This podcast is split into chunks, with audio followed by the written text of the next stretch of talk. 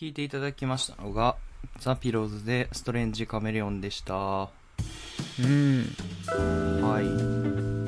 というところで、まあ、ピローズは割と、かなりベテランのロックバンドなんですけど、はいはいはい。あのー、そうですね。まあ僕はピローズは高校からすごい好きで聴いてて、で、この曲は結構、まあその、エピソードがあるんですけど、なかなかピローズ最初ヒットに恵まれなくて、で、まあ、そうですね。この曲の前に発表した曲が、こう、まあ、やっぱりレコード会社的にあんまり売れなかったのがダメだったみたいで、この曲に思いっきり、当時の曲調からすると結構方向転換を思いっきりしたのがこの曲なんですよ。このバラード調というかね。そうそうそう。シングル？これはね、どうだったかなム多分シングルにもなってたと思います。う。あそうんなんだ。で、まあ、なんていうんですかね、この不器用な感じというかね、この、うん。なんて言ったらいいのかな、ピローズはめちゃくちゃかっこいいかって言われるとそうではないんだが、な、ななんだろう、寄り添ってくれるダサさが残ってるというか、なんか、不器用な感じが残ってる感じが僕はすごい好きで、そう。あれですよね、あの、一般的には、あの、うん。あの、タイトルが出てこないな。あーファニーバニーかな。うんああ、そう。君の夢が、ですよね。はいはい、スケットダンスですごい話題になってました、ああ、はいはいはい。そうそうそう。スケッチブッックスね。あ、そうそう。ザ・スケッチブックス。そうそう。とかベボベファンもねね、カバーしてるから、あの、知ってると思う。あ、そうなんだ。なるほどうね。ん。あ、なんか結構ピローズはそのトリビュートというか、その他のアーティストにカバーしてもらうアルバムとかもうん。ちょいちょい出してましたね。で、そうなんですよ。結局この曲、あの、ミスターチルドレンがカバーしたんですよね。で、それも話題になって、当時、その当時ピローズの中ではすごい有名な曲になって、まあちょっとターニングポイントになったみたいなことはね、インタビューとかでも語ってるんですよね。そう。へまあこれはあのその桜井さんが歌ってるバージョンとかがあるんですけどそうそうそう、まあまあまあなんかこう歌詞を聞いたりとか曲調聞いてるとその当時のピローズのその低空飛行から抜け出したいそのもどかしさみたいなものとかがすごい歌詞に反映されてる気がするのでちょっとそういうのを調べながら聞くとまたちょっと聞き口が変わるのかなっていうのとまあ、うん。このダサさがすごいいいなっていう風に ダサさっていうかななんていうんですかね不器用さがなんかこうすごいしっくりくるなと僕は思うので結構聞いてますね。はいていう。ちょっとキングヌーを流すにはちょっとおしゃれすぎたんで。はい。今度カメレオンでっていう感じで。はい。じゃあ以上曲でした。パ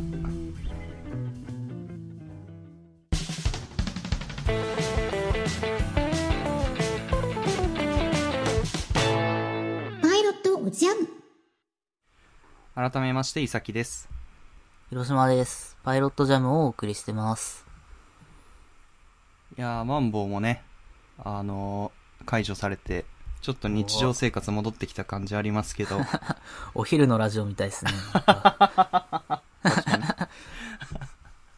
いやー、そうなんですよ。で、まあ、相も変わらず僕はあのー休みの日だったりとか仕事終わりにサウナに行く日々なんですけど、うん。まあちょっとね、最近マナーの悪いお客さんが多いなと思って、そう、ちょっとね、苦言を呈す。もう苦本当にお昼のラジオですね。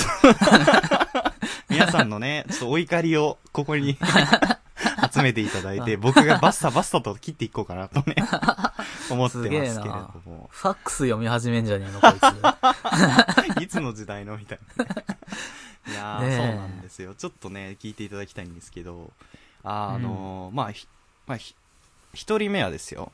あの、うん一人目のお悩みというかね。はい。はい。あの、僕がお風呂に入ってまして、で、洗い場が、そのお風呂は狭くて近かったんですよ。うん要は、なんですかね、他の人が洗洗ってるシャワーとかがちょっと背中にかかったりとか、歩いてると足に当たったりとかしちゃうぐらいの狭さの、こじんまりとしたサウナというか、風呂場なんですけど、うん。そこでなんか一人奇妙な音を立ててる人がいまして、なんかチャッチャッチャッチャッチャッチャみたいな。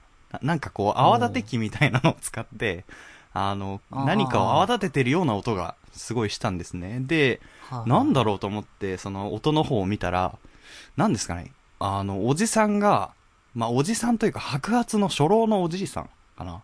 うん。なんかこう、壺とか作ってそうな感じの髪の長さ。結構長くて、はいはいはいはいもう千人みたいなんですよ。で、その千人が、まあ、尊敬と、イフを込めて千人と呼ばせていただきますけど、その千人がキャッ、野球のキャッチャーわかりますかねこう、しゃがんで、ピッチャーの球をう受けるみたいな、そのキャッチャーのしゃがんでる体勢みたいな感じで、素手でですよ、目にも止まらぬ速さで、その自分のケツ穴を、あの、すごいスピードで洗ってたんですよ。その鬼の、鬼のスピードというか。で、その形相もすごくて、なんか、真剣そのものなんですよ。そのお尻を洗ってる顔が。なんで、親の仇のごとく、こう、お尻をしばいてまして。で、それが、あもう、ものの1分ぐらい続いてたんですよ。で、あ。おーわそんなにお尻汚いのかなと思ったのと、その、お尻を洗うことによって、その、お尻を経由した水が、その、流れてくるわけですよ、こっちに。はいはいはい。でお尻を経由した水なんて、なんて言ったらもう、もうね、それはこの世で一番汚い水と言っても過言ではないじゃないですか。ただその、おじさん多分、あの、お尻が強い方なんでしょうね。多分丈夫な方だと思うんですけど。強いよ。あの、マックスの水量なんですよ。わかりますか？この、水圧で持ってお尻をつ綺麗にしようとしてる感じ。あら。だから、その、ダブルパンチなんですよ。水圧強いプラス、その、おじさんの目にもとらまらぬ、その、お尻さばきで、水が考えうる、すごい飛距離で、その、後ろに飛んでて、加速してるんですよ、水の量が。あで、なんかそこだけちょっとその、オブジェクトみたいになってて、その、で、みんなそれを避けて歩いてたんですけど、いや、ちょっとマナー違反だろ、みたいな。のがいたんですけど、ただその日、もう一人、すごい人がいて、なんだろうな。広島くん、ゲゲゲの鬼太郎の塗り壁ってわかりますか？あ。の、人を当選簿しちゃうみたいな妖怪なんですけど、体重何キロなのかなっていうぐらい大きい人がいて、140ぐらいあるんじゃないかな。もうなんか。なんていうの？あの、子供がふざけて描いた絵みたいな体型の人がいて、そう、めちゃくちゃでかかったんですよ。で、あ多分、その、椅子とかも座っちゃうと、壊れちゃうぐらい。の体重だから、ずっと、お風呂場のヘリにそのおじさん座ってたんですよね。うんそう、ただ、おじさん、その、まあ、しょうがないことなのかもしれないんだけど、その、自分の体を多分、自分の手の可動域で洗いきれないんですよ、体が大きすぎて。ああ。そううん。だからそうかもね。洗ったのに、すごい匂いだったんですよ、その、うわそのおじさんの匂いというか、なん、なんていうの、加齢臭強めって言ったらいいのかな。ーはいはいはい。でも見た感じそんな年いってるわけじゃないんですよ。多分30代ぐらいなんですけど。へえ。で、その、要は狭いお風呂場ですから、みんながその、まあ、敬意を込めて塗り壁さんって言いますけど、その塗り壁さんが移動するごとにみんなが脇に反れるわけですよね。その、誰もすれ違いないから、そうそうそう。ただ、そのおじさんは、その、ずっとお風呂に入っ、使ってることもできないというか、暑、多分暑さに弱いのかな。そう。多分非属性に弱いのかわかんないんですけど、その、お風呂に入って、出て、そのヘリに座って、お風呂に入って、出てヘリに座ってっていうのをずっと繰り返してて。うん。で、サウナとかも入ってたんですけど、その人。ただ、水風呂の、そのお風呂場、水風呂もすごい狭いんで、そのおじさんが入っちゃうともう満帆になっちゃうわけですよね。その、水風呂自体が。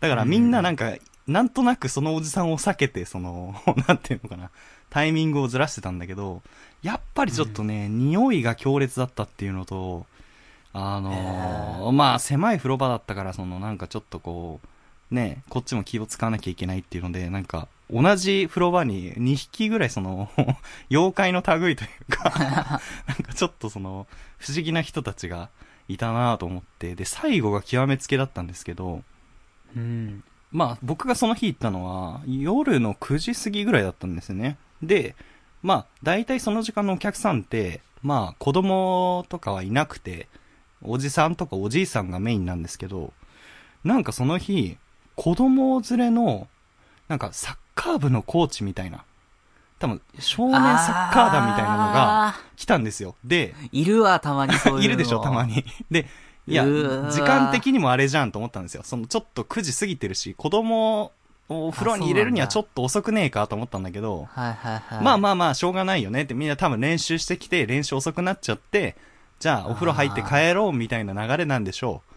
ただその、少ないその洗い場に、その子供たちが集中してしまって、わかりますか？そんで、しかもその、一応マナーを多少、なんていうの？叩き込まれてるっぽくて、その子たちが。その、うんうん体洗ってからお風呂に入らないといけないみたいなのは、最低限守ろうとしてるんですよ。ただその、みんなでお風呂に入ってるから多分楽しくなっちゃって、そのシャンプーしながら歩き回ったりとか、その、なんていうの、体を洗うボディーソープを持ち歩いたりとか、なんかその、考えうる、その、なんだろうね、子供ムーブみたいなこと すごいしてて、で、お風呂もこの子供でいっぱいになったりとかしてさ、そう。でう、わー、うっとうしい。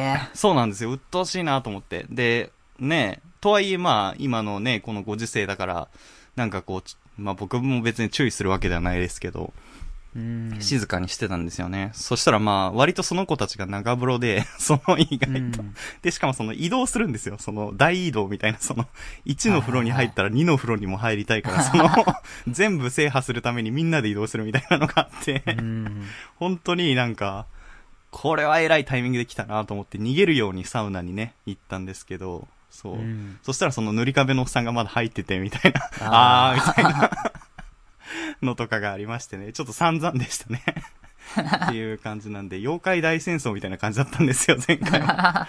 なんでね、まさにちょっとゲゲゲと言わざるを得ないかなっていうね、感じだったんですけど。はい。まあそんな感じですか。そっか。近況としては以上ですね。あ、もう本当に嫌な話だね。本当にただ嫌な話ですよ。脱衣所にもいっぱいいたしね、子供がね。あ もうドライヤーできないっていうね。その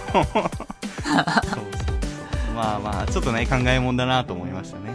パイロットおじゃん。ーじゃあ、ゲゲゲの話に続いて、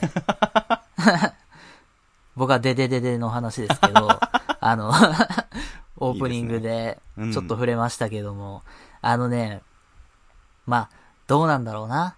デデデデを読んでない人が、はい。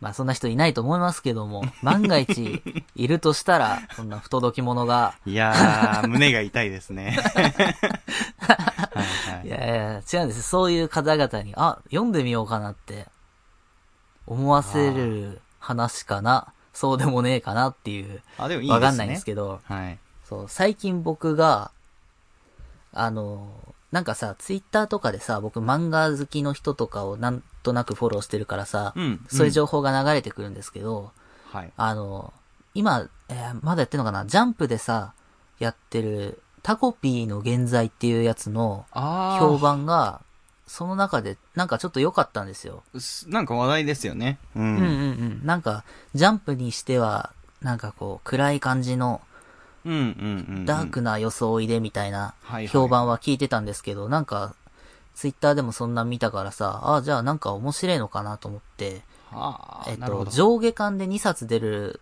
らしくて、今の段階だと多分上巻しか出てないと思うんですけど、はいはいはい。あの、ま、あの、発売してちょっとしたぐらいの時かな、うんに読んだんですね。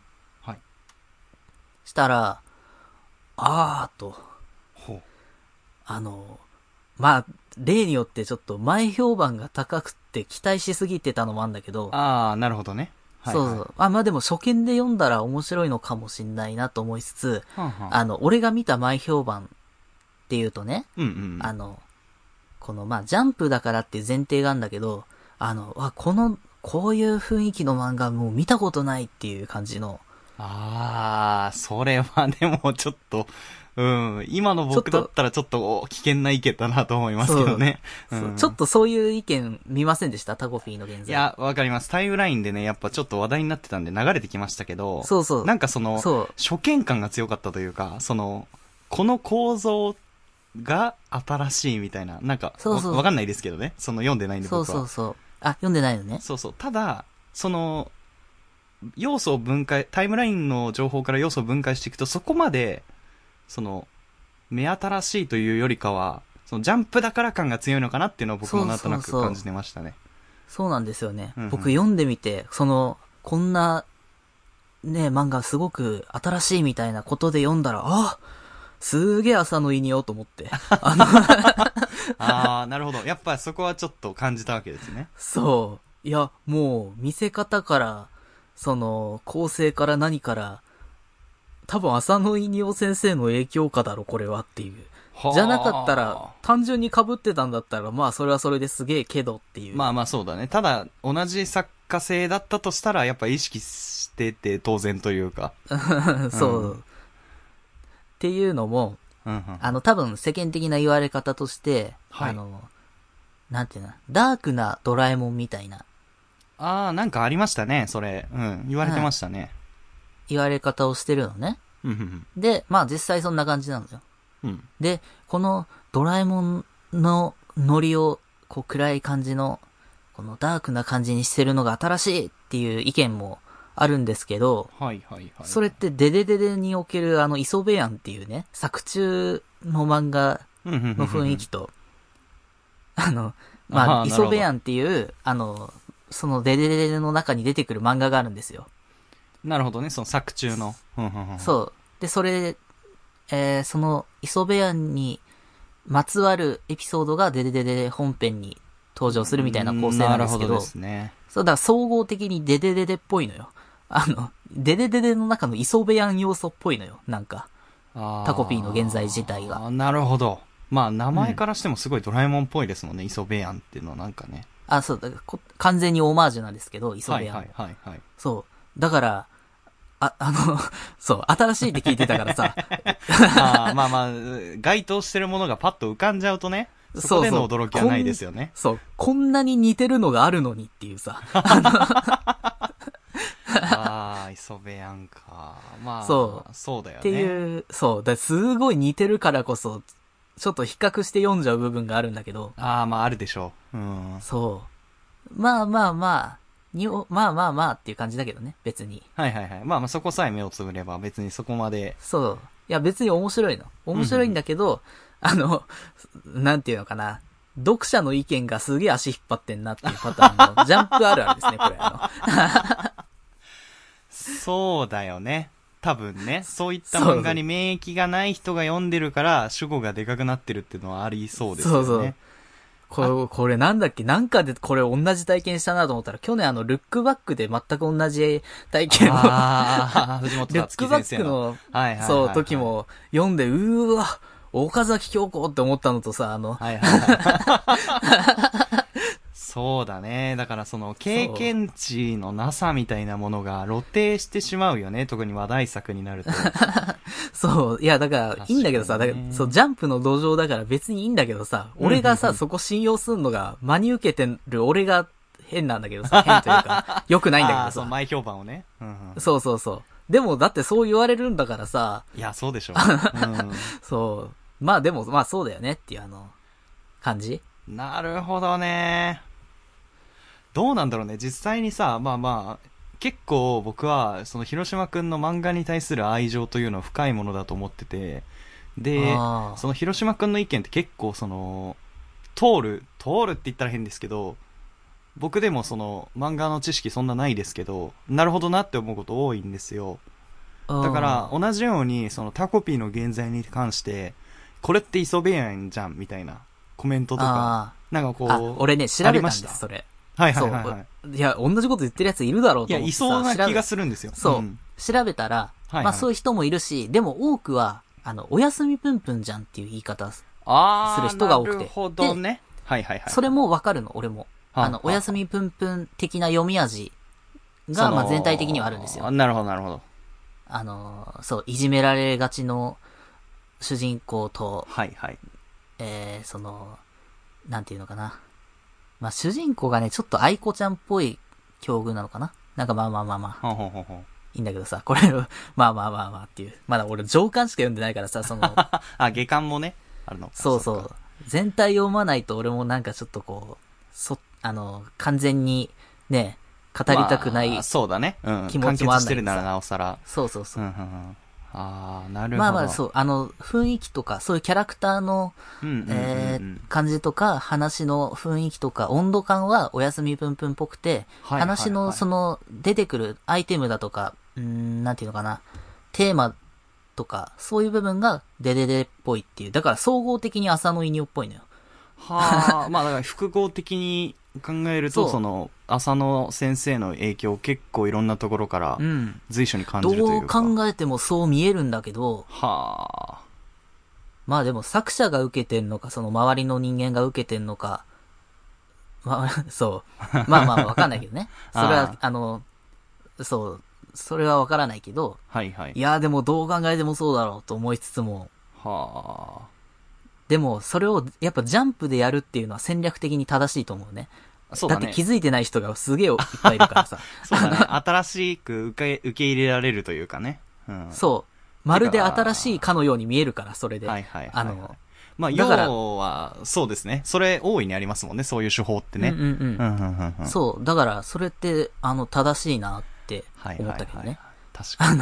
まあまあ、そそうだね。学習したものを別のジャンルで新しく見せるっていうのは、そ聞き口だったり、ね、見、見た感じの印象としては、その知る人は、ああ、なるほどねってなるけど、そうじゃない人は、何これってやっぱなりますもんね。うう。うん。で、それでいいじゃん、別に。だって、あの、それで楽しむ人がいっぱいいるんだったらさ。そうだね。うん、これだけ話題になってますしね。うんだとして、も、もうちょっと変えないとすぐバレるだろうとは思ったけど。あなんていうの？ここまで話題になるとは思ってなかったのかもね、作者もね。ね、かもね。うん。わかんないけどさ、そう、もうちょっと見せ方を変えないと、すぐ紐づいちゃうぜ、これって。まあでもありそうな話ですよね、その、でも、う。うんん。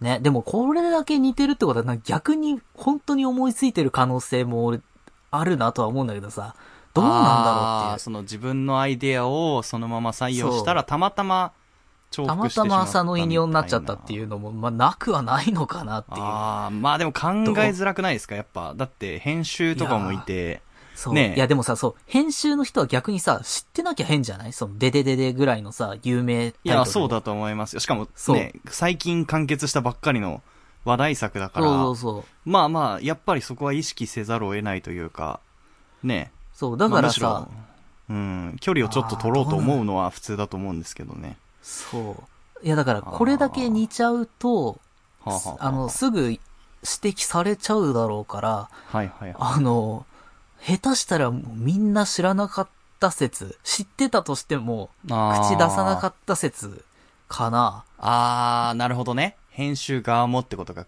まあ、グルっていう言い方は良くないけど、はんはんはんそう、いや、そう、だから、わかんねえな、なんか、正直かなり微妙かなって思いつつも、あの、どの程度意図してああしてんのかがすげえ気になる。あー、さすが。なかなか切り込みが深いですね。なるほど。そう。で、でもまあ、もしや下巻でさ、展開だなんだで、浅野稲夫じゃなくなるんだったら、あー、うん。それはそれで別にいいと思うしね。あの、うん、そうだね。いや、そう。ただ、僕がタイムラインで見た情報とかだと、うーん、あんまり劇的にその、なんですかね。展開が変わるっていう感じではなさそうでしたよ。うん。あら、そうなんですよね。そっか。だからまあちょっとそこは広島くんに聞いてみたいなと僕も思ってたんですけど。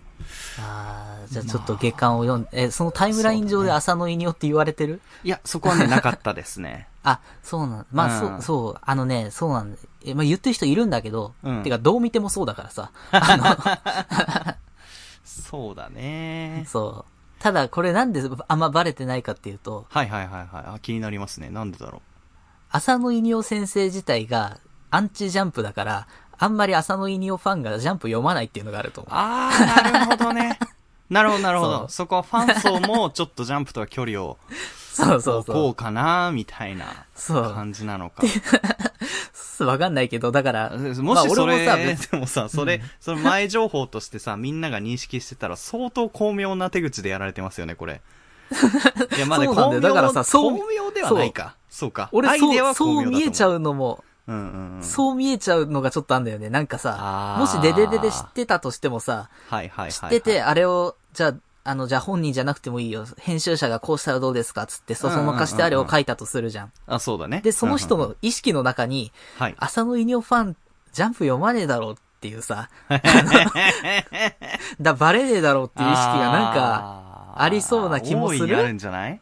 うん。わかんない。俺のね、ちょっと、勘繰りが 悪いかもわかんないけども。あまあまあまあ、ちょっと鋭いとは思いますけど、でも、大いにそのシナリオを考えられますよね。だって、当然浮かぶシュシミュレーションというかシチュエーションというか、ね、そうなんですよね。どっちで、かから。まあ実あ際りそう、そのね、ジャンプ読者には新しいって感じで見えてるわけだからさ、うん、そうだね。そう。まあ、まあそれはそれでまそうだね。うん、まあ、いいのかなとか思いつつも。そっか、まいや、別にいいんだよ。あの、これ、パクったなんだの話じゃないんだよ、別にこれって。あ、うんうん。いや、違う違う違う、分かってますよ。そう。なんていうのかな。うん。だどの程度意識してんのかなっていうのが気になってるだけでさ。そうだね。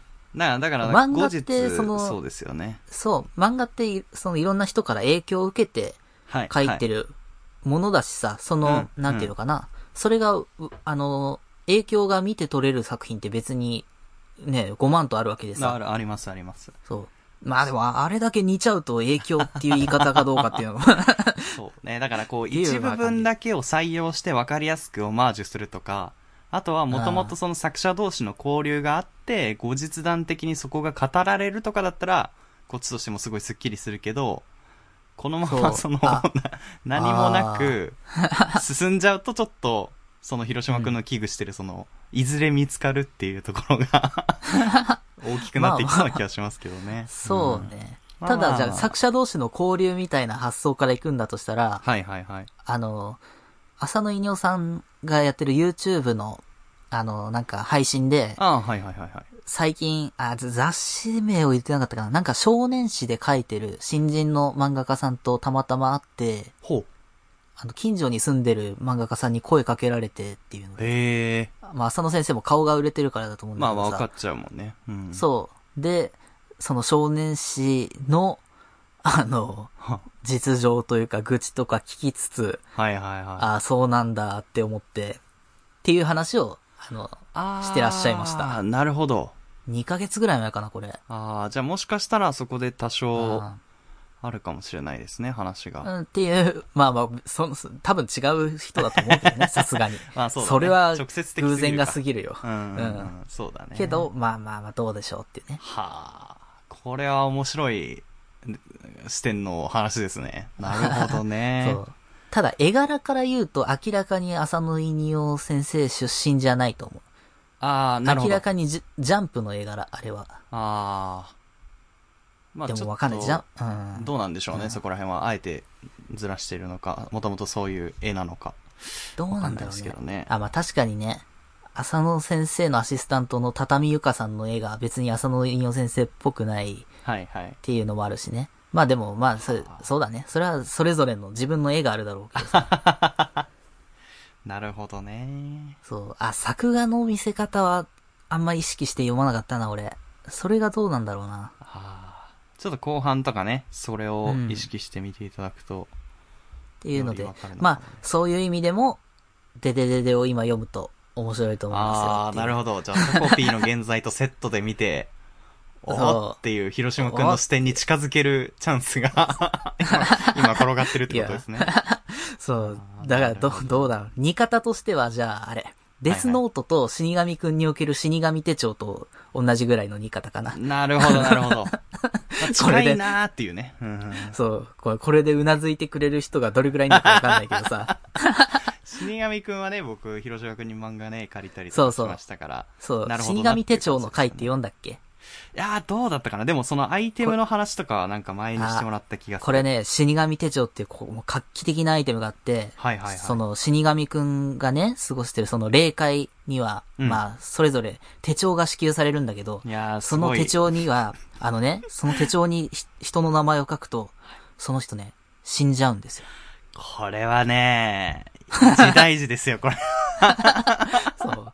でごめん、これ今俺死神くんがパクったみたいな言い方にしちゃったけど、死神くん自体がなんか1980年代、70年代、あー80年代とかの漫画で、これがあって、で、デスノートが始まった当時にも、これ、あれ死神くんのやつじゃんって言われて、はいはいはいはい。まあまあまあってなって、で、死神くんが、えー2010何年にドラマになった時にも、ああれこれデスノートのやつじゃんっていうので、あの、もうだから、逆になってた。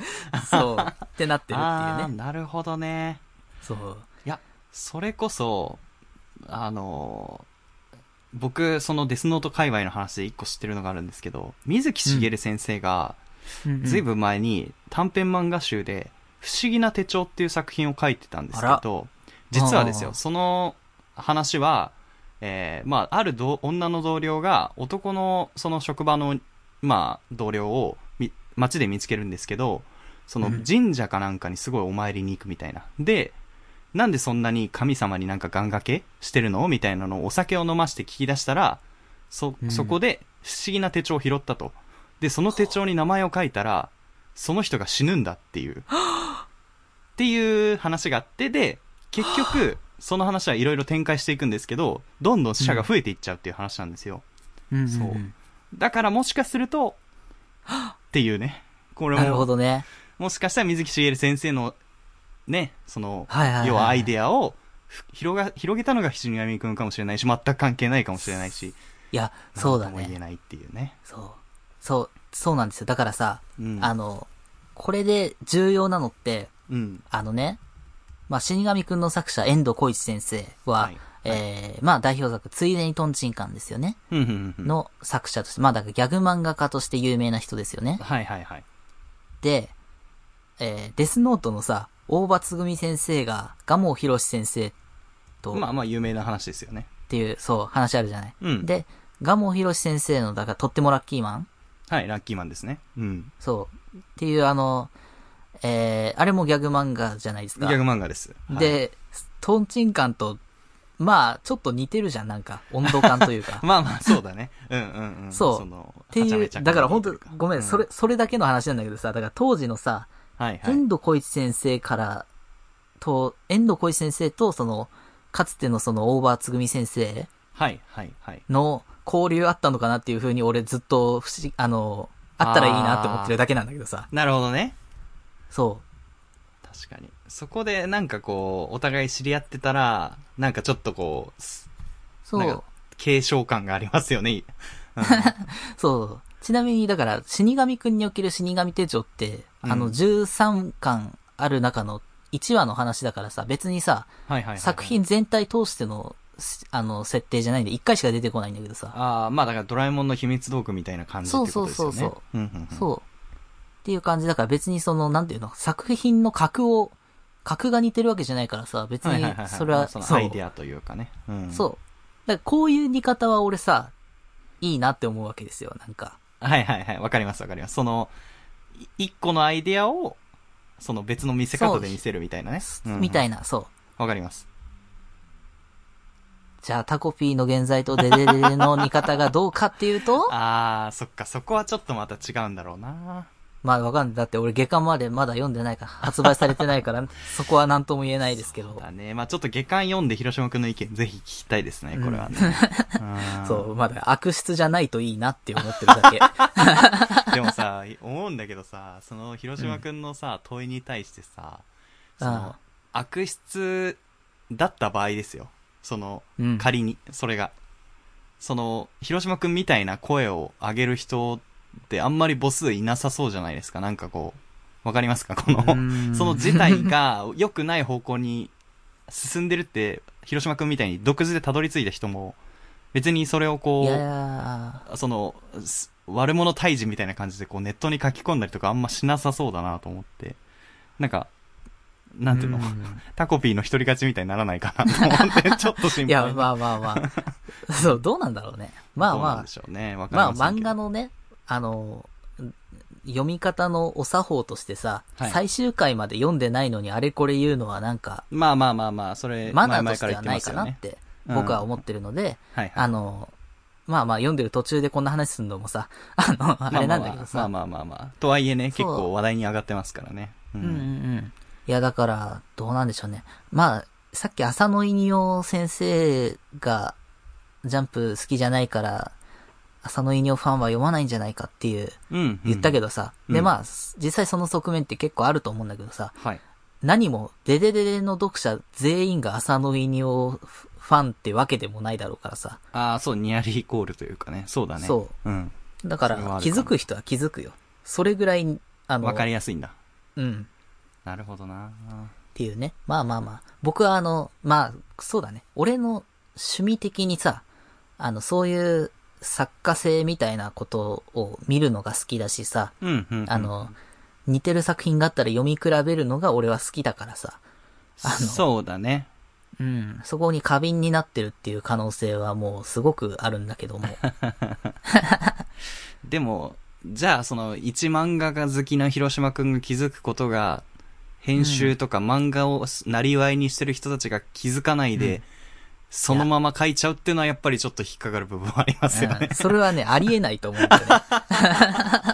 そうだね。そう。わかん、あれは、そう、だから、そうなんだよね。編集者側というかさ、うんタコピーの現在に関わる人全員がデデデデをたまたま読んでないなんてことがあり得るのかな、みたいな。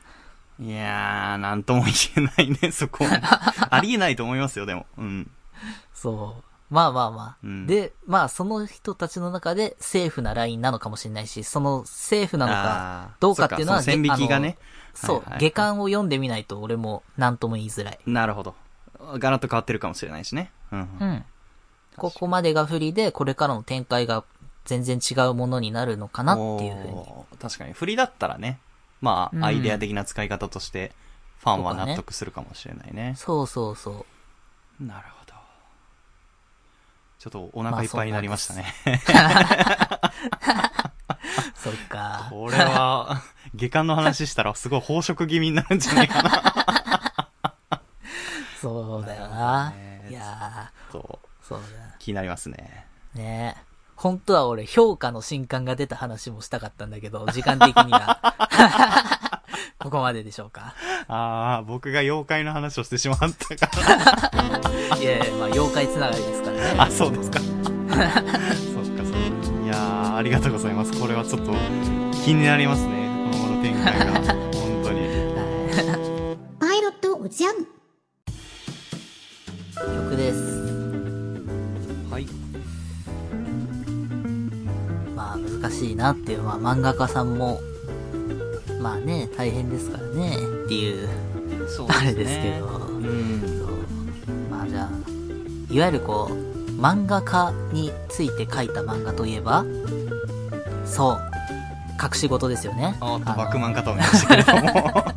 おっと、久米田浩二先生のはい隠し事をね。勉強不足で申し訳なかったですね。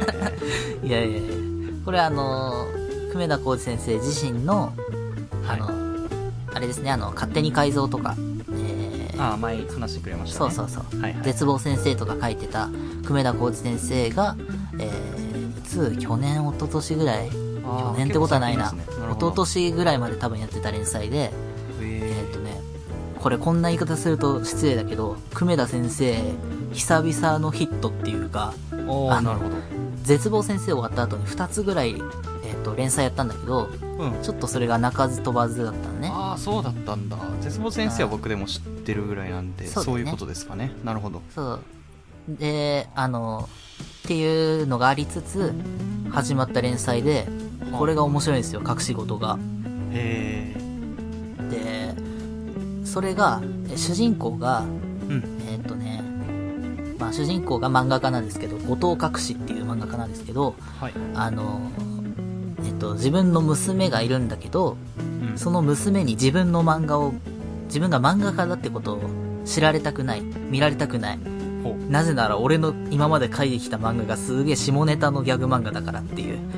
こんなのバレたら、あの、学校で娘がいじめられちゃうって言って、ああ、なるほどね。娘に対してはすごくこう真摯な、いいお父さん。で、仕事場では、あの、ひどいギャグ漫画家、みたいな、二面性のある。あーでもありそうな感じですね。そうんで、えー、ま、単行本のうん。頭とケツに、カラーページで、はい。そのね、まあ、娘が、えっと、本編で小学校、まあ、小学生なんですけど、うん。高校生になった娘が、ああ、お父さんって漫画家だったこと私に隠してたんだ、みたないなるほどね。感じで、全然ギャグのない、シリアスなトーンのカラーページが数ページ挟まってるのね。だからデデデデに起きる磯部やんみたいなはい感じで。なるほど。っていう、このシリアスな部分が本編とリンクして、すげえいいっていうので、あなんていうのかな。久米田浩二先生、この温度感の漫画描けんのっていうのが、あの、あそう。で、なんならそのシリアスな部分中心にした、えあの、まあ、えっと、なんていうのかな。本編ありきでアニメになってんだけど、ワンクールアニメやって、その後にそのシリアスの部分を中心にした劇場版が作られたぐらいすげえいいんだけど、これあー、なるほど。っていう意味で、この漫画家のっていうのと、えはー、無理やりつなげて、この曲です。大月健二と目黒川探偵事務所で愛がゆえゆえ。